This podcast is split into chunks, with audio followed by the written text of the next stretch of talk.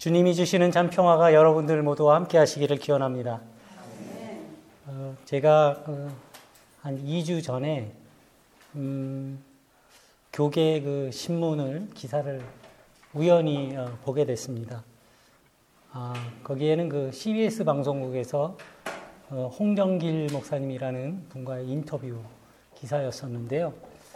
그 홍정길 목사님을 여러분 혹시 아시는 분이 계실지 모르겠습니다만은 그 1980년대 후반부터 90년대까지 어, 그 한국 개신교의 부흥을 이끌었던 4인방이 있습니다. 그렇게 부릅니다. 교계에서도. 그게 누구냐 하면 그 어, 옥하는 목사님, 하영조 목사님 뭐 다 아시죠? 네. 그리고 이동원 목사님 지구촌교회, 그 다음에 홍정길 목사님 이 네 분을 어, 한국 개신교의 부흥을 이루었던 어, 4인방이다 이렇게 부르고 이분들이 실제로 어, 한국 개신교에 엄청난 어, 부흥을 어, 가져왔죠. 그래서 제자 훈련이라든지 일제일 야옹이라든지 찬양과 경배라든지 이런 것들이 한국 교회에 도입이 돼서 어, 굉장히 그 어, 부흥의 열기가 뜨거웠던 그런 시기였는데 어, 이 홍정길 목사님이 이제 연세가 많으세요. 어, 이제 옥한흠 목사님 돌아가셨고 하용조 목사님 돌아가셨고 근데 이 노 목사님 은퇴하신 노 목사님이 하신 인터뷰의 핵심이 뭐냐 하면 나의 목회는 실패였다. 이렇게 말씀하신 거예요. 제가 좀 충격을 받았습니다. 음, 사실 지금도 많은 어, 젊은 목회자들이 또 어, 저와 같은 그 세대들은 사실 그분들을 하나의 롤 모델로 삼아서 어, 목회를 해왔거든요. 그리고 어, 그분들이 이룬 어떤 성과들 그리고 부흥 이런 것들에 대해서 어, 굉장히 긍정적으로 받아들이고 그렇게 훈련되려고 어, 많이 노력을 했습니다. 그런데 그 목사님이 나의 목회는 실패했다고 말씀을 하신 거예요. 그래서 기사를 잘 읽어봤는데 어, 진심으로 하시는 말씀이더라고요. 그래서 제가 그 홍 목사님의 어, 인터뷰를 다 읽고 나서 음, 왜 목사님께서는 당신의 평생의 그 목회를 어, 그렇게 평가하신 것일까? 물론 더 많은 깊은 뜻이 있을 것 같습니다만은 제가 그 인터뷰를 보고 나서 어, 그런 생각을 하게 됐습니다. 우리의 그 신앙의 어떤 껍데기가 아니라 그 본질을 우리가 어, 깊이 배우고 또 깨닫는 것이 굉장히 중요하구나. 이게 홍 목사님 어, 인터뷰의 요지는 어, 껍데기만 키웠다는 거예요. 덩치는 컸는데 지금의 한국 교회가 한국 교회를 더 건강하게 하지도 못하고 그리고 한국 교회 한국이라고 하는 사회를 더 어, 공의롭게 이끌지도 못하고 하는 현실에 대해서 굉장히 자주 섞인 그런 말씀을 하신 거예요. 그래서 그 인터뷰를 본 이후로 음, 제가 이제 2016년 후반기를 들어서 어, 여러분들과 우리의 그 신앙 생활에 어쩌면 가장 본질적인 어, 그 여러 개념들이 있지요. 그래서 아 그런 말씀을 어, 여러분들과 함께 나누어야 되겠다라는 그런 생각을 하게 됐고 또 저 자신도 이제 지난주에 이런 여러 가지 어, 몸이 허약한 그런 이제 상황에서 그 하나님 나라에 대한 그 묵상을 굉장히 많이 했어요. 하나님 나라는 뭘까? 나에게 하나님 나라는 뭐지? 그리고 예수님은 뭐라고 말씀하셨을까? 어, 이러한 그 묵상과 음, 고민은 어, 저에게는 굉장히 중요한 일이었습니다.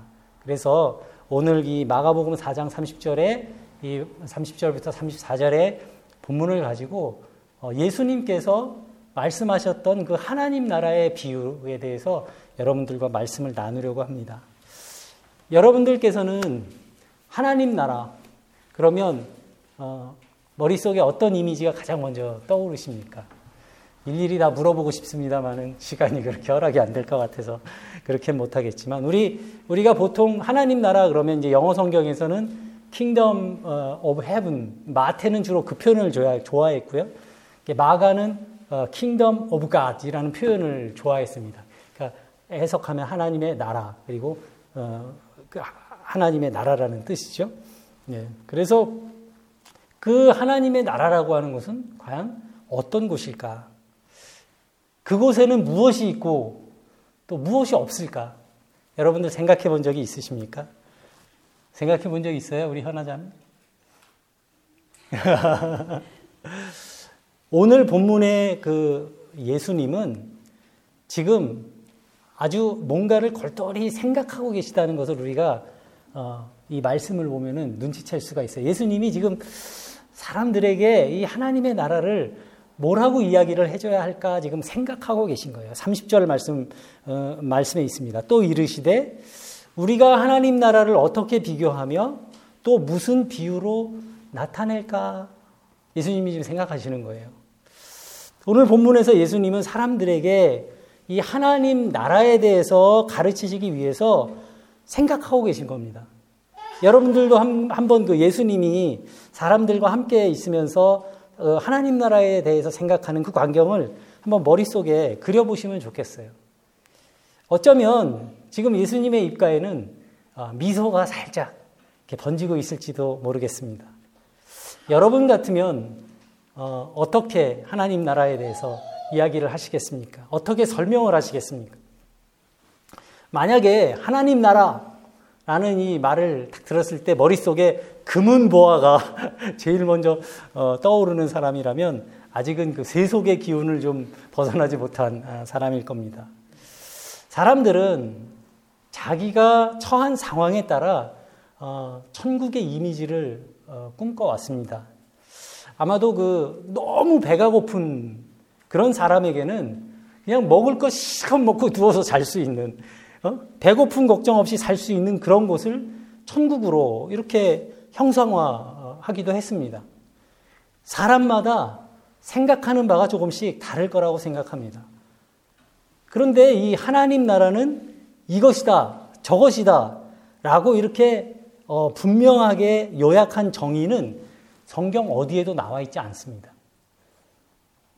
그랬기 때문에 이 성경에서도 이 하나님의 은혜를 경험한 사람들이 자기들의 체험을 담아낼 언어가 없었기 때문에 그것을 어떻게 표현했냐 하면 은유적으로 표현을 했습니다. 예를 들어서 여호와는 나의 목자. 하나님이 그 양들을 이끌고 목동처럼 가는 걸 누가 바슥 보고 한 얘기일까요? 그런 건 아니겠죠. 이거는 하나님이 양의 무리를 이끄는 그 목자와 같은 분이다. 라고 하는 것을 경험한 사람의 고백이었을 겁니다. 그걸 은유적으로 표현한 것이 여호와는 나의 목자. 그리고 또 시편에 보면 다양한 표현들이 있죠.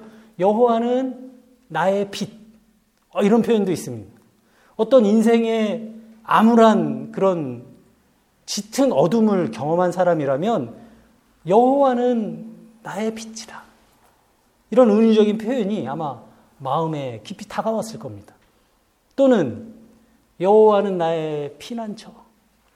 어떤 궁궁에 처했을 때 하나님의 도우심을 경험하고 또 그 하나님의 손길을 느껴본 사람이라면 여호와는 나의 피난처시라고 노래할 수 있었을 겁니다.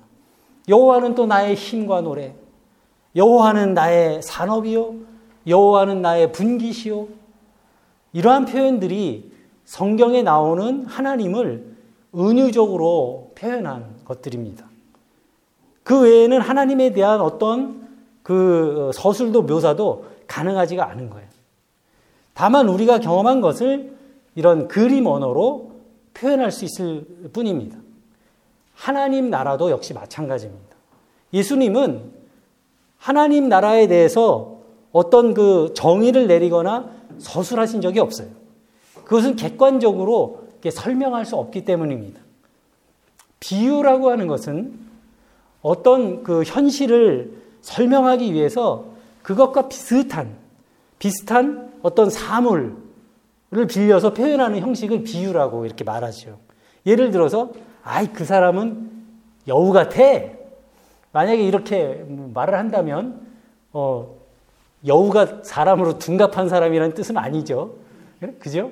그 사람이 뭐 하는 행동이나 말하는 게 아주 약, 약, 얕고, 어? 재빠르고, 그러면, 아, 그 사람은 꼭 여우 같아. 어, 이런 표현을 쓰기도 하는 거죠. 우리가 예수님의 그 비유를 대할 때도 어, 마찬가지입니다. 성경에 나오는 비유를 대할 때 우리가 늘 명심해야 되는 것은 그 비유점이 어디에 있느냐라고 하는 것을 우리가 잘 생각하고 또 이해해야 된다는 말씀입니다. 오늘 우리가 읽은 이 겨자풀의 비유는 뭐 A는 B다 이런 말처럼 어떤 과학적 진리를 설명하려고 한다는 한다기보다는 하나님 나라가 실현되는 과정에서 어떤 일들이 일어나는지를 부분적으로 예수님은 말씀해 주고자 하셨던 겁니다. 예수님이 비유를 들어서 하나님 나라를 말씀하신 목적이 거기에 있다는 뜻입니다. 우리가 하나님, 하나님의 나라를 어떻게 비길까? 또 무슨 비유로 그것을 나타낼까? 잠시 생각에 잠겨 계시던 예수님께서 말씀하십니다. 하나님의 나라는 겨자씨 한 알과 같으니 땅에 심길 때에 땅 위의 모든 씨보다 작은 것이지만 심겨진 후에는 자라서 모든 풀보다 커지며 그리고 큰 가지를 내나니 공중의 새들도 그 그늘에 깃들일 만큼 된다. 이런 말씀을 하십니다.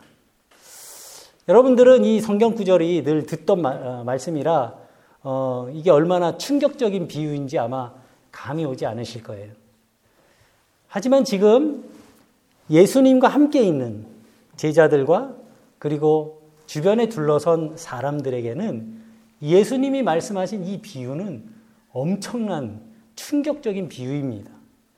왜냐하면 유대 사회에서는 이 겨자씨라는 표현이 반드시 이 겨자 풀이 자라는 그 씨앗을 말하는 게 아니라 아주 쓸모없는 거, 가치 없는 거, 그냥 이렇게 제대로 취급하지 않아도 그냥 버려도 좋은 그런 쓸데없는 것들을 표현하는 상징이었기 때문에 그래요. 그러니까 우리 뭐 지푸라기 같다 그러나요? 뭐 아무 필요 없는 없는 걸 우리가 그렇게 얘기하지 않습니까? 아 이거 뭐 지푸라기 같은 거야.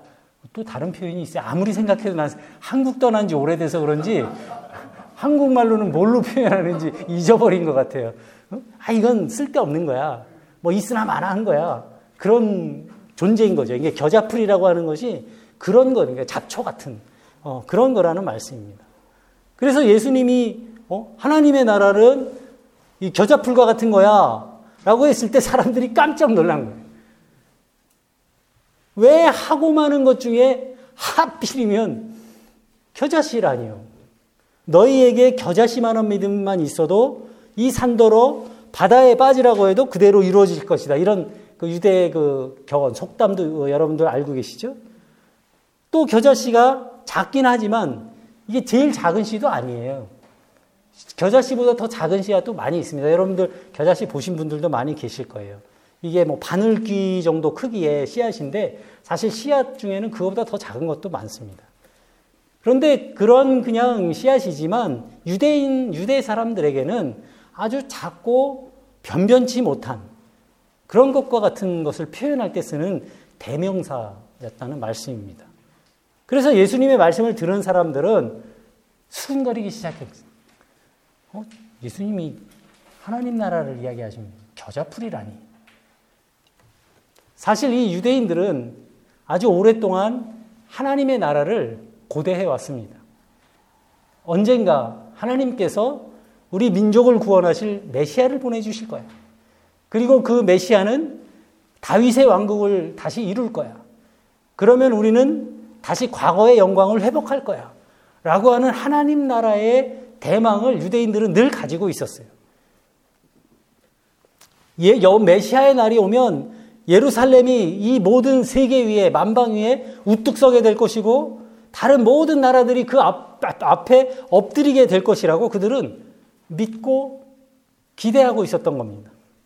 근데 그들의 머릿속에 그려진 이 하나님 나라의 이미지를 식물로 표현한다면 그것은 겨자풀과는 상대를 할 수 없는 백향목 같은 것이었어요.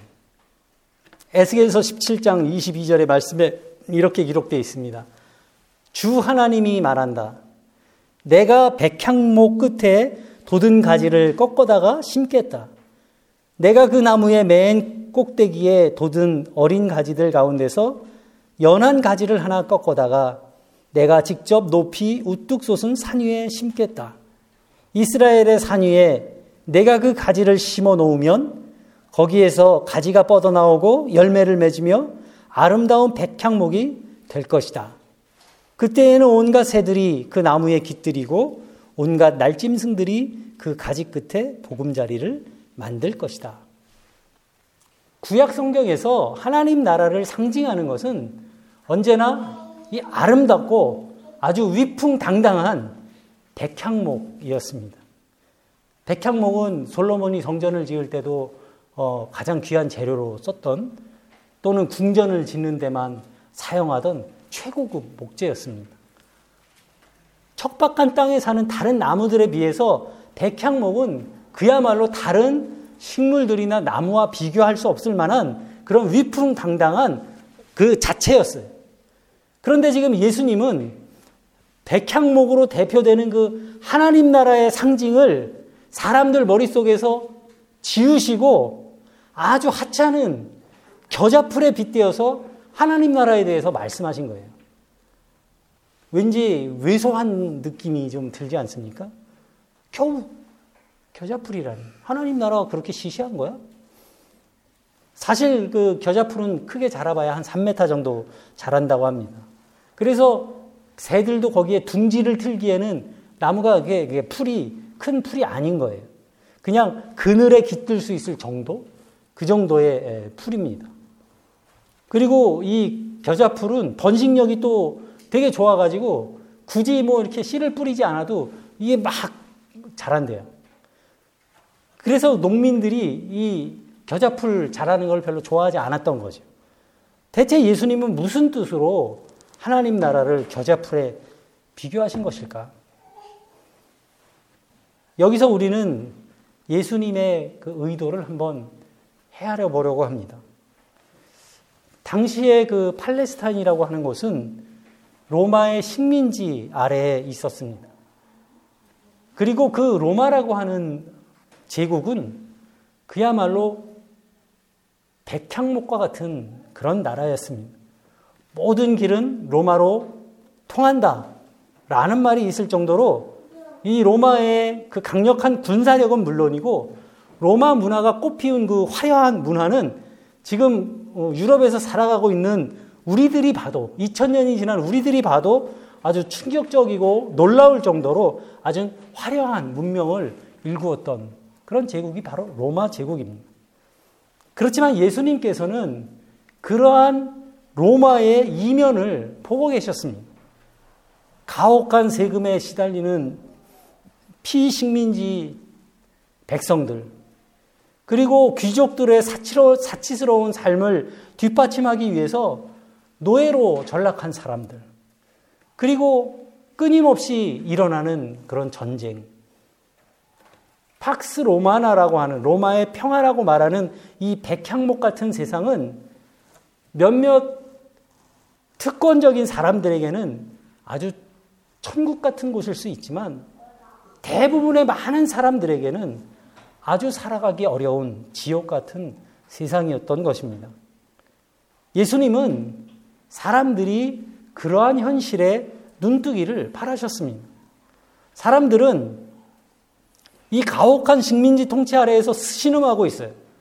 그런데 유대나라 사람들은 자기들이 언젠가는 강력해져서 저 로마가 지배하는 것 같이 자기들이 지배자가 되는 그런 꿈을 꾸고 있었던 겁니다. 오직 힘으로 이루어지고 유지되는 평화. 그들은 여전히 지배와 지배하는 사람과 지배당하는 그러한 공식으로 역사를 바라보고 있었습니다. 그렇지만 그러한 구조 속에서는 누가 지배를 한다고 하더라도 여전히 고통받는 사람들은 있기 마련입니다. 예수님은 바로 그러한 백향목 같은 사람들이 지배하는 세상을 바꾸기를 원하셨습니다. 지배와 피지배의 관계가 아니라 하나님의 형상대로 지음을 받은 사람들이 모두가 저마다 자기 삶의 몫을 살아내는 꿈을 예수님께는 꿈꾸셨고 그것을 하나님의 나라로 말씀하신 것입니다. 그래서 주님은 척박한 땅에서도 억센 생명력으로 살아가는 겨자풀의 예를 들어서 하나님의 나라를 비유하셨습니다. 예수님이 가르치시는 하나님 나라는 어, 잘난 사람들, 백향목 같은 사람들만 들어가는 나라가 아니었던 겁니다. 잡초와 같은 사람들이 열어가는 지금 이 땅에 이루어지는 현재 시제의 나라가 바로 하나님의 나라였던 겁니다. 어쩌면 지금 예수님 주변에 둘러서 있는 평범하게 이를 데 없는 사람들이 꿈꿀 수 있는 그러한 세상인지도 모릅니다. 지금 여기서 사랑하면서 살고, 지금 여기서 평화를 위해서 땀 흘리고, 지금 여기서 좀 더 따뜻한 세상을 만들기 위해서 조금은 부족한 구석이 많은 우리들이 함께 노력할 때 우리는 이 땅에 이루어지는 하나님의 나라를 경험할 수 있다는 것입니다. 그런데 우리가 여기서 한 가지 주의해, 유의해 볼, 봐야 될 것이 있습니다. 앞에서 말씀드린 이 겨자풀은 번식력이 아주 강하고 또 그 토양을 망가뜨리기도 하기 때문에 그것을 일부러 자기 밭에다가 심는 사람은 거의 없었습니다. 그런데도 예수님은 이 겨자씨가 저절로 퍼져가는 것이 아니라 누군가 심는다고 표현을 하셨다는 거예요. 여러분, 이 말씀은 하나님의 나라는 그냥 저절로 그냥 오는 것이 아니라 누군가의 수고와 땀 흘림을 통해 도래하는 나라라고 하는 말씀입니다. 그래서 히브리의 시편의 기자는 이렇게 노래합니다. 눈물을 흘리며 씨를 뿌리는 사람은 기쁨으로 단을 거두리라. 울며 씨를 뿌리러 나가는 사람은 정령 기쁨으로 단을 가지고 돌아올 것이다.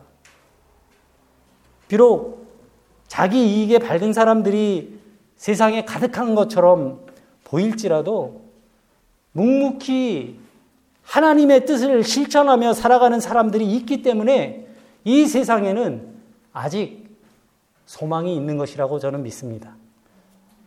등불 하나를 밝히는 그 심정으로 나눔과 섬김과 치유와 사랑의 씨를 심는 사람들이 있기 때문에 하나님께서는 이 죄가 가득한 이 세상을 버리지 않으신다고 저는 확신합니다. 크고 번듯하고 화려하지 않으면 어떻겠습니까? 겨자씨처럼 우리가 척박한 땅에도 뿌리를 내리고 만약에 예수님의 마음으로 우리가 살아갈 수 있다면 백향목 같은 사람들만 높임 받는 그런 세상일지라도 조금씩은 변해갈 것입니다. 예수님은 사람들이 그러한 마음으로 살아가기를 바라셨어요. 조금 미련해 보이고 좀 더뎌 보여도 그게 하나님 나라의 마음일 겁니다. 내 편, 네 편 자꾸 가르지 않고 그저 긍휼히 여기는 마음으로 서로 세상 보두마 않을 때 우리가 살아가는 이 세상은 정말 조금씩이지만 달라질 것입니다. 하나님 나라 하면 거의 동시에 백향목을 떠올리는 사람들에게 예수님은 겨자풀을 말씀하셨어요. 어쩌면 이것은 예수님의 유머였을지도 모릅니다. 해악과 웃음으로 굳은 세상의 질서를 전복시킬 수 있어야 합니다. 우리는 이 땅에서 사랑의 공간을 넓혀가라고 부르심을 받은 사람들입니다. 우리가 만든 그 그늘 아래서 사람들이 편히 쉬어갈 수 있고 그곳에서 회복될 수 있다면 참 그것은 참 고마운 일일 겁니다. 만약 주님께서 너희들도 모두 백향목 같이 되어라 이렇게 말씀하셨다면 우리는 아주 심한 열등감 속에서 살아가지 않을 수 없었을 겁니다. 하지만 여기 있는 저나 여러분들이나 누구든지 마음만 먹으면 겨자풀 정도는 될 수 있는 존재들인 겁니다. 그래서 우리는 새로운 씨앗을 뿌리는 씨 뿌리는 사람들이 되어야 하는 겁니다. 희망의 씨앗, 긍정의 씨앗, 화해의 씨앗, 또 평화의 씨앗을 뿌리는, 파종하는 사람들인 거예요. 아름다운 꽃 한 송이가 그 주변을 밝고 또 향기롭게 만들듯이 우리의 수고와 기도와 믿음과 헌신이 이 땅에 작은 하나님의 나라를 일구어 갈 수 있다면, 거기에 사용될 수 있다면, 그것은 아주 보람 있는 인생이 될 것이기 때문입니다. 그리고 오늘 우리가 주님의 살과 피를 함께 나누는 것은 주님의 부르심과 맡기신 소명에 기쁨으로 응답하는 결단의 시간이 되기를 바랍니다. 그리고 우리가 그리스도 안에 서로 한 형제 자매인 것을 다시 한번 확인하는 은혜로운 성만찬이 되기를 주님의 이름으로 기원합니다.